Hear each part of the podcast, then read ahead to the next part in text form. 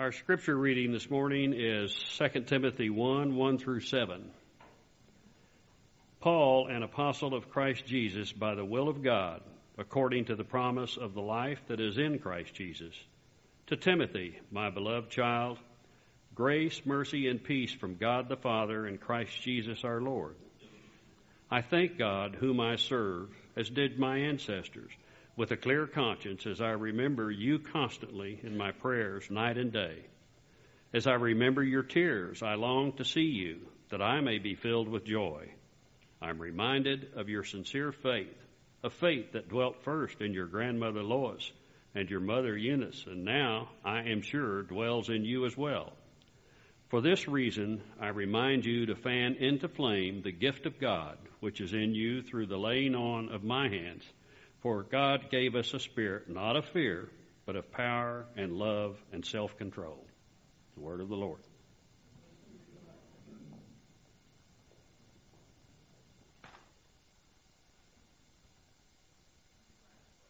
Um,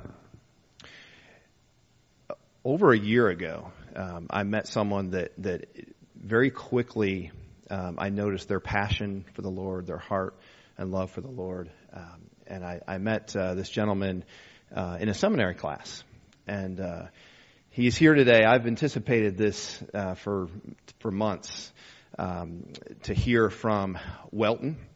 Uh, Welton is our speaker this morning. Um, I, I've really grown to appreciate him over the past year as a brother in Christ. His wife Casey is there, and their their son Elijah is is back hanging out with Phyllis. Um, but I'm so grateful that they're willing to come out and share with us. Welton is a is a church planter down in D.C. Um, been at that for what about three years. Um, so he's going to share with us this morning, and then after we close the service, um, if you if y'all could just kind of uh, sit back down for for five minutes, um, because he's going to share. I, I think we're we're going to be blessed to hear some ministry that they're doing this summer with children um, and the opportunity that we might have to come alongside that. Uh, so he's going to share with us after the service closes. I want to give you a heads up on that, but uh, we want to welcome Welton. Uh, thank you for coming.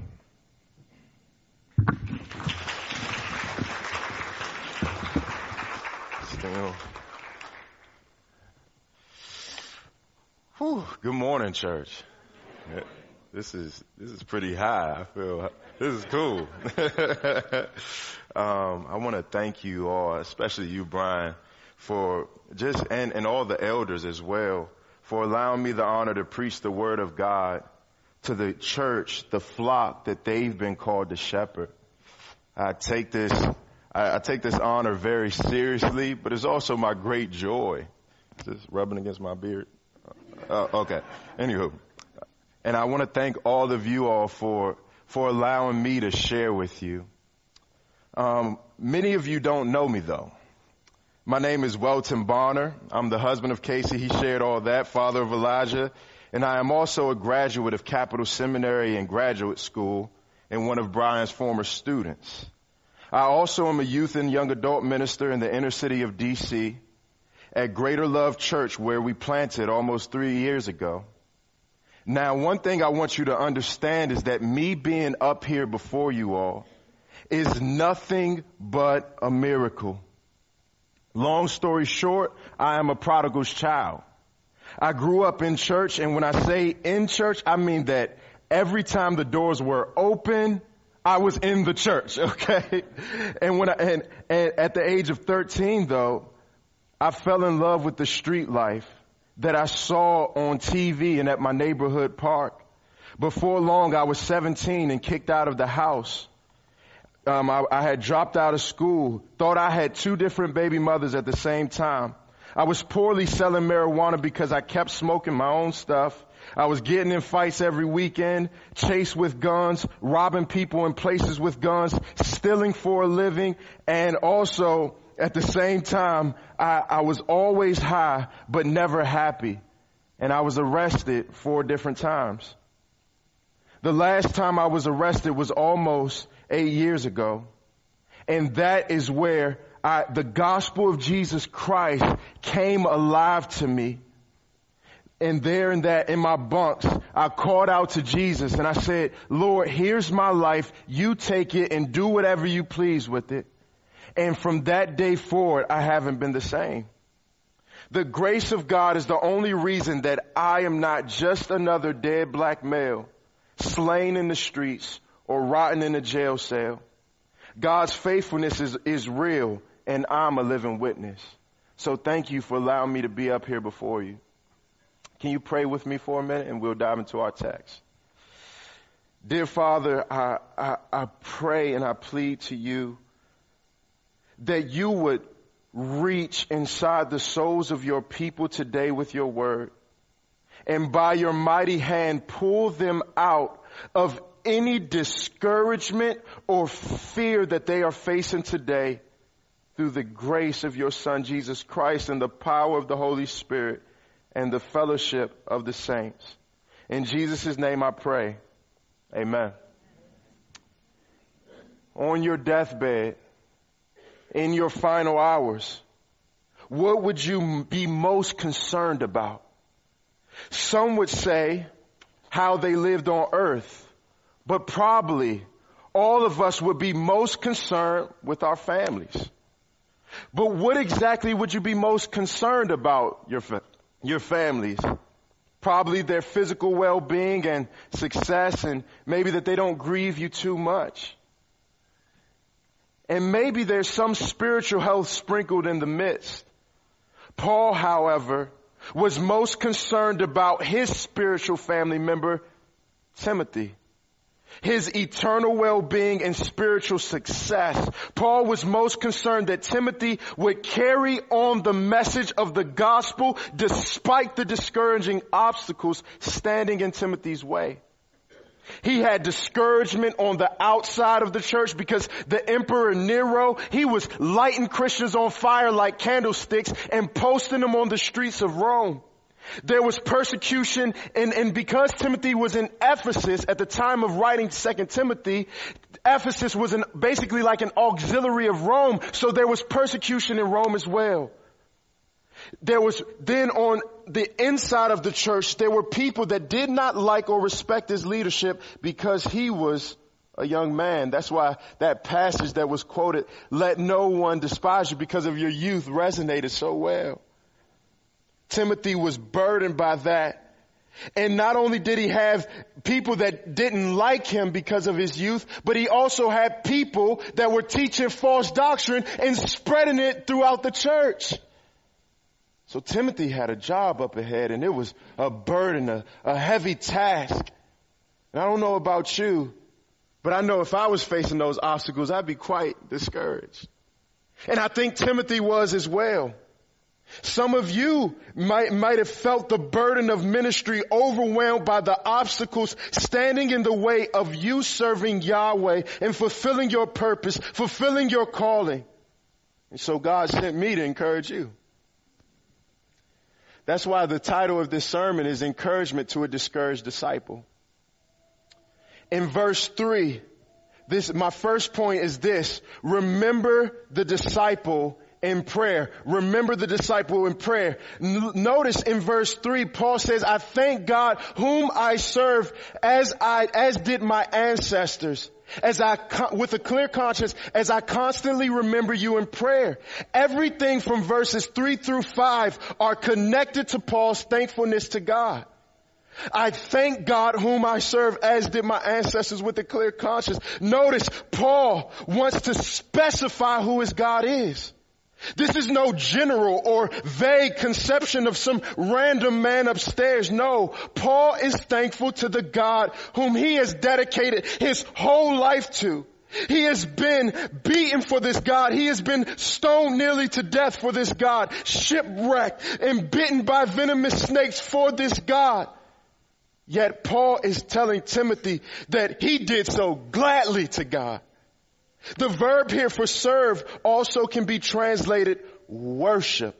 Like in Romans 12, 1, I beseech you therefore, brethren, by the mercies of God, that you present yourselves as a living sacrifice, holy and acceptable to God, which is your reasonable service, but some translations say worship. Latreuo can mean worship. Paul is saying, my, I'm laid my life down as a worship to God. This is the God I serve. I'm not just serving some vague God, but the God I've dedicated my whole life to.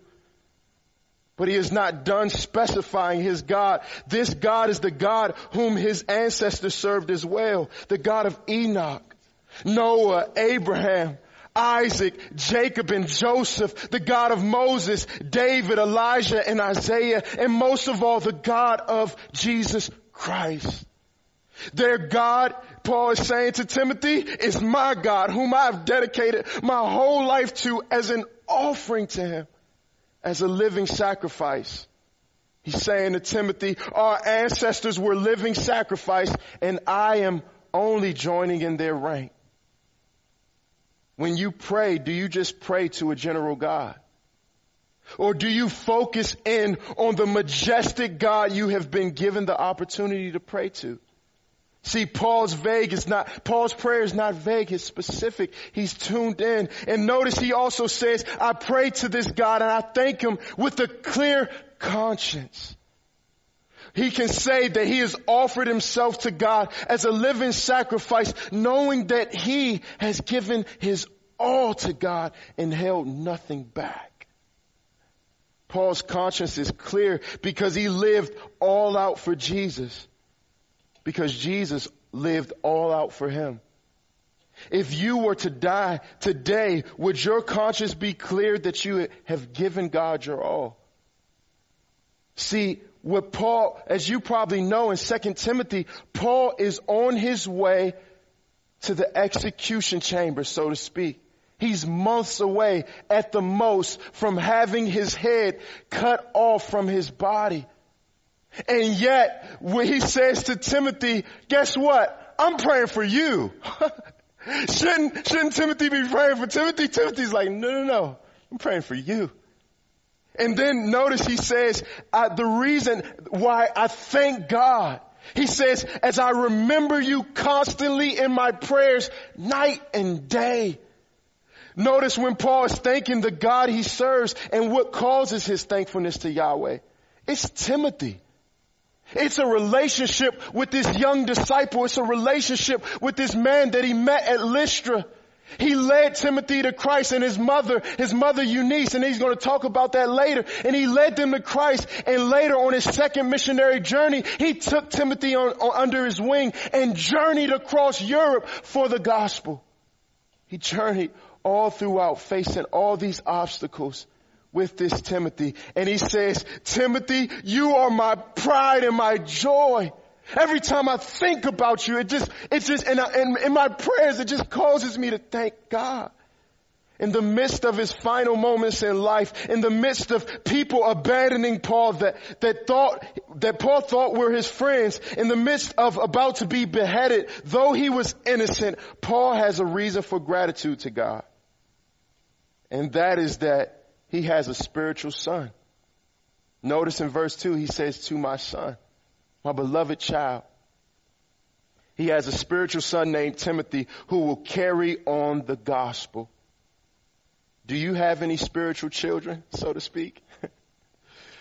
a big part of this message, a burden on my heart is to, is a call to spiritual mentorship and discipleship. See, so often when we don't have people in our lives that are really caring for us deeply, like we're going to examine further, like we can get stuck in the pit of discouragement and doubt and fear, but, but just one person pouring into you can pull you out. It's beautiful. God designed it this way. But who are you pouring into? And who is pouring into you? How many in here have people that they pray for night and day? Notice Paul says, I pray for you night and day. Why is it that often in Christianity that the only time we pray for people night and day is when they lost a loved one? Why is it that we, and, and, when we think about these discipleship manuals, so often it's just about what you need to teach this child, what you need to teach this person, but so often they lose sight of prayer. They lose sight of the power of prayer, but Paul Paul is not that naive. He says, I pray for you night and day because my prayers for you can reach you in ways that I physically can't. He says, I pray for you both night and day. To dedicate time in your night and day to lift someone else you are caring for in prayer is one of the greatest gifts you can give to them. And also it is a gift to yourself. We all need mentors in our lives that pray for us and we all need to be disciple makers that pray for others. But some of you have tried to reach out to people that you have looked up to in the faith and they did not follow through on pouring into your life. Well, know this, that you have a high priest named Jesus Christ who is constantly interceding on your behalf to his Father. He ever lives to plead for you. No one can care for you better than he can. Every time Paul prayed for Timothy, he was merely an extension of Christ's ministry to his father to Timothy. The love that Paul had for Timothy was nothing like the love that Christ had for Timothy and the love that Christ has for you. Even now he has these holes in his hands and he is pleading. He ever lives to intercede for you. Even when you feel forsaken and discouraged. So know that you have the greatest mentor already. But we should still continue to pursue those discipleship relationships. Point number two, remember the disciple in relationship. Look at verse four. He talks about, I thank God for you. I thank the God whom I serve, Timothy. But he says, as I remember you, as I, as I remember your tears, I long to see you. As I remember your tears, I long to see you. He says, he says, Timothy, every time I remember your voice cracking as we prayed, as we last departed, you were, you were in tears. I remember our hugs. I remember all those conversation and meals we had together. I remember when I was stoned almost to death and you and other believers prayed for me. Timothy, I remember our relationship. Those memories Paul says, they make me long to be with you. How special does it feel when there's someone that you admire or look up to and they want to spend time with you? Some, some in here might have had basketball or might be basketball fans, but imagine like Steph Curry saying, Hey, can I come and spend some time with you? You know, you'd be like, oh, like this is great, you know. Golden State Warriors in my house. Now, if you're a Cleveland fan, you might not want that, okay? But anyway, I digress because at the end of the day, we all love when people that we look up to want to be with us. Timothy, Timothy, Paul is saying, I remember you. I long to be with you. How encouraging is that? Not only is Paul encouraging Timothy by telling him that he prays for him, but he is encouraging him by sharing how much he wants to see him in fellowship with him. See, that's how we can encourage people that are in the, the pit of despair and discouragement. Some of you might even be feeling that this morning. Some of you might have somebody in mind that you know that is in that pit. And it's nothing like when somebody you know genuinely, they really care for you and they want to be with you. They want to spend time with you. They want to get to know you deeply. That was Paul and Timothy's relationship. And that is what our relationships are to be like in Christ. But unfortunately, unfortunately Christian discipleship today is much like our school systems. It is so data driven that it completely misses the mark of real relationships. It is that, that, that it is, it is so unbiblical. Paul and Timothy's relationship is a clear example that there was much weeping and tears and, and, and brotherly intimacy between them. Are our relationships that deep? The truth is, in many churches today, we settle for the shallow and miss the beauty and blessings of the deep. Honestly, my brothers and sisters, I have only experienced, experienced this depth of relationship a few times in my life. At Washington Bible College, I was a young, passionate believer, a new believer at that. I was only a year in when I went to Bible college. And I was struggling with a lot of, a lot of inner baggage and turmoil from my past. And it was wearing me down and I felt I needed a mentor. Now let's just say I had an expectation, let's say it's an ethnic expectation of what I thought my mentor should look like. and I hope not to offend anyone, but I just talk candidly about stuff like this. I saw this godly black guy on campus who drove a cool car, and so I thought he was supposed to be my mentor. I sat down with this guy in the library and asked him to mentor me, and he never really did. He said yes, but he never did it. However, while I was out there mentor shopping, God, God was already providing for me one.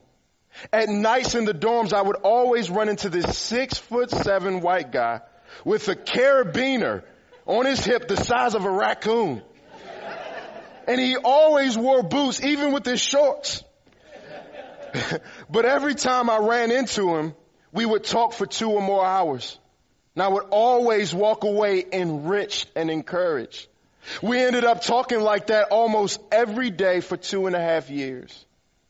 I learned so much from our conversations, the books he let me borrow and the places he took me to. Our Bible college ended up closing though, and its doors were, were shut permanently. And when I was moving up to Lancaster, Pennsylvania, we prayed together before I left. And when I say we wept, we wept.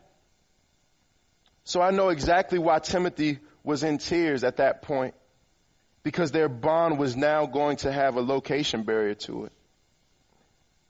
It's funny though. I got a picture. I got a text from my mentor not too long ago. He, it's crazy. He's actually a member of my church and I'm his, one of his pastors now. It's kind of, it's kind of crazy.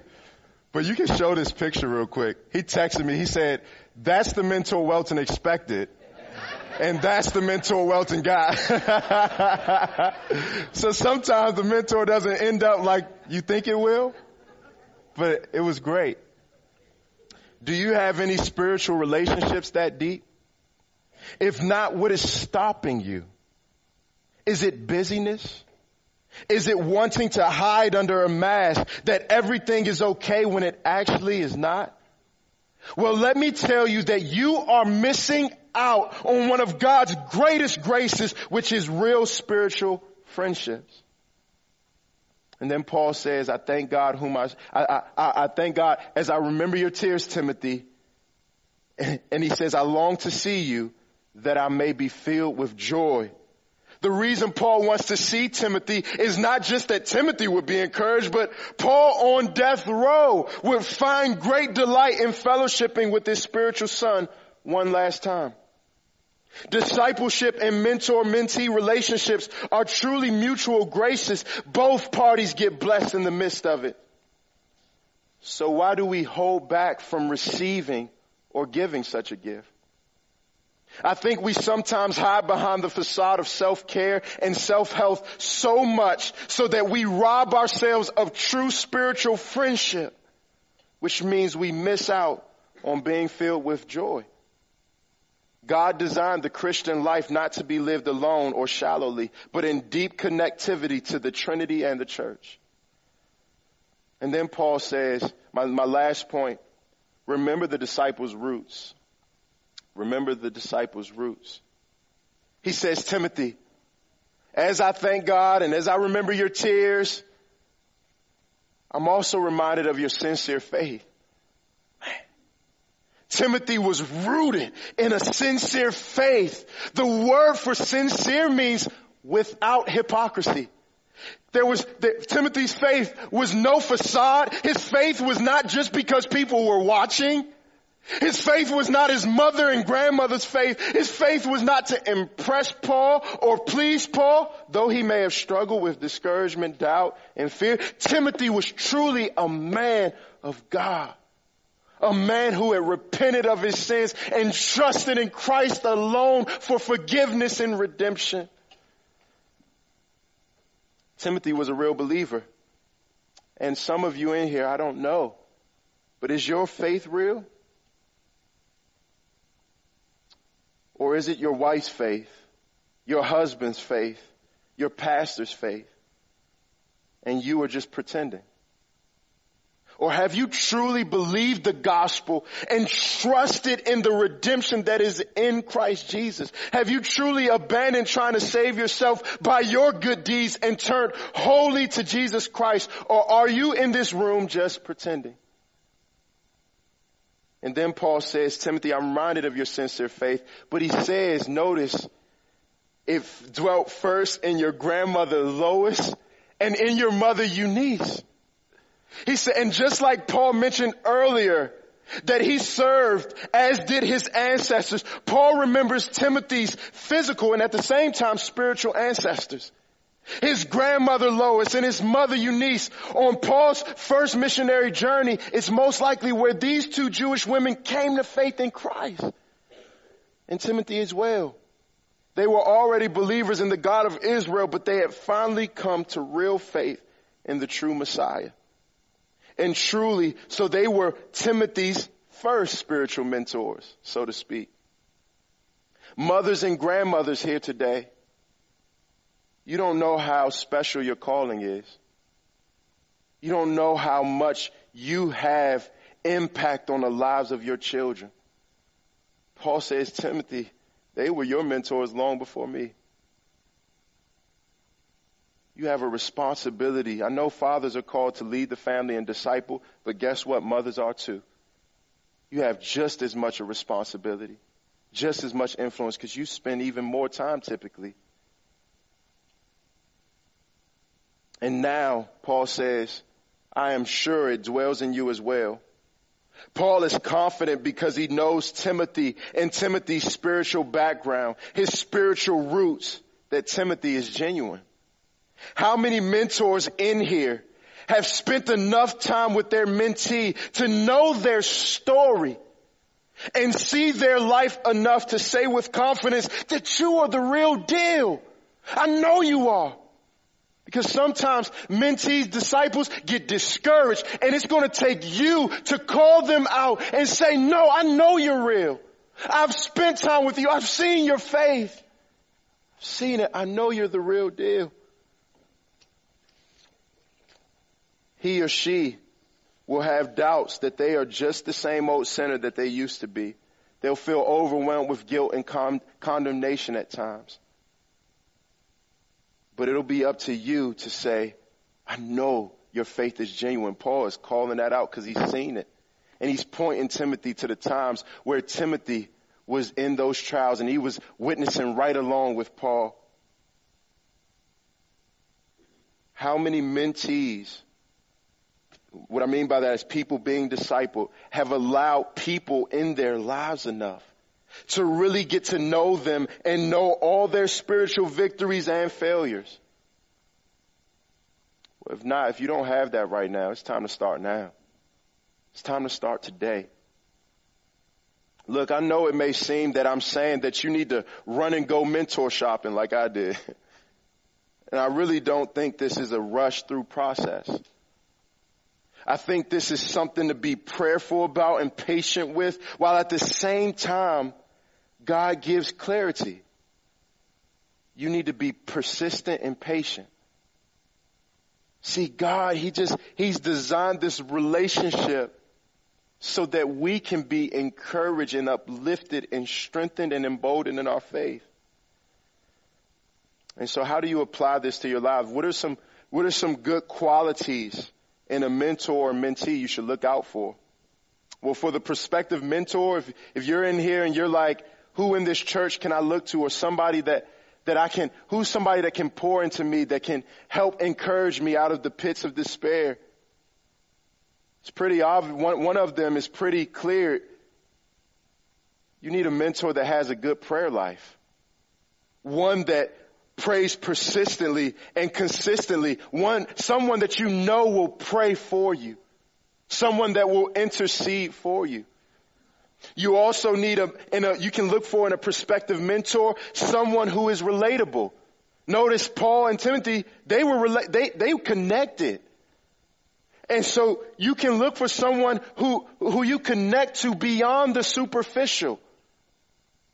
And also you can find a mentor that is rooted. One that is stronger and steadier in the faith, that has exhibited spiritual longevity. Sorry, that, my time's up. I, I set a timer on my phone.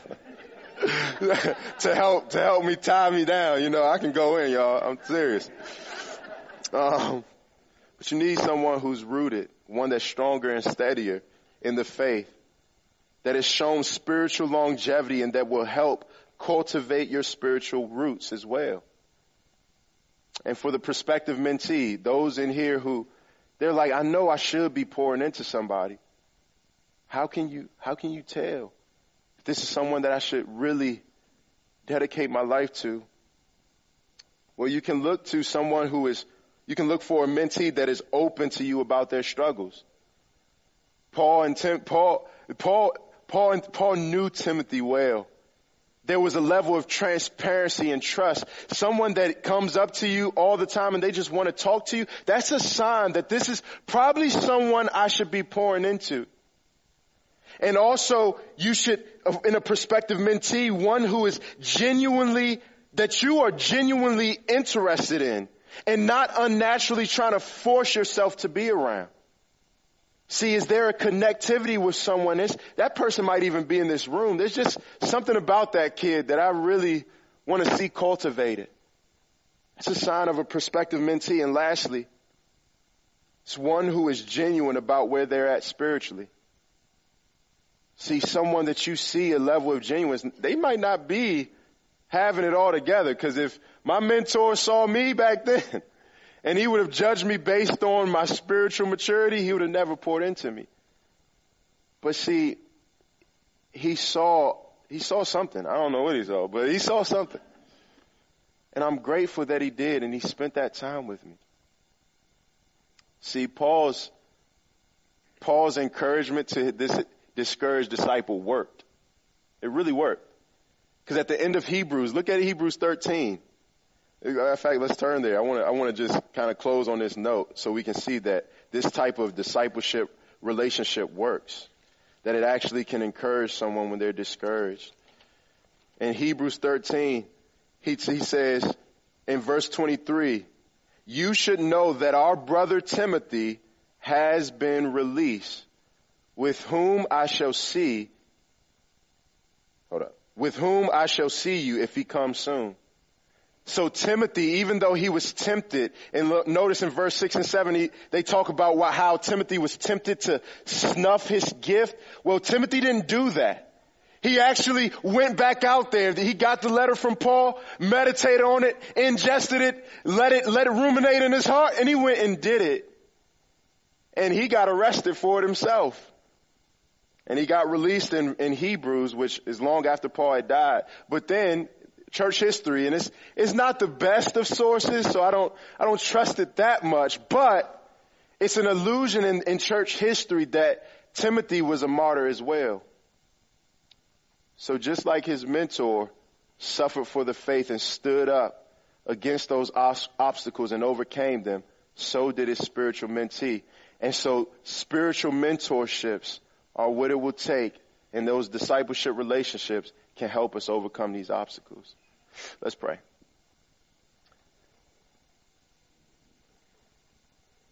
Father, your grace is amazing. It truly, it truly is. It's, it's so good that you have designed the body of Christ. That our relationships would be deep.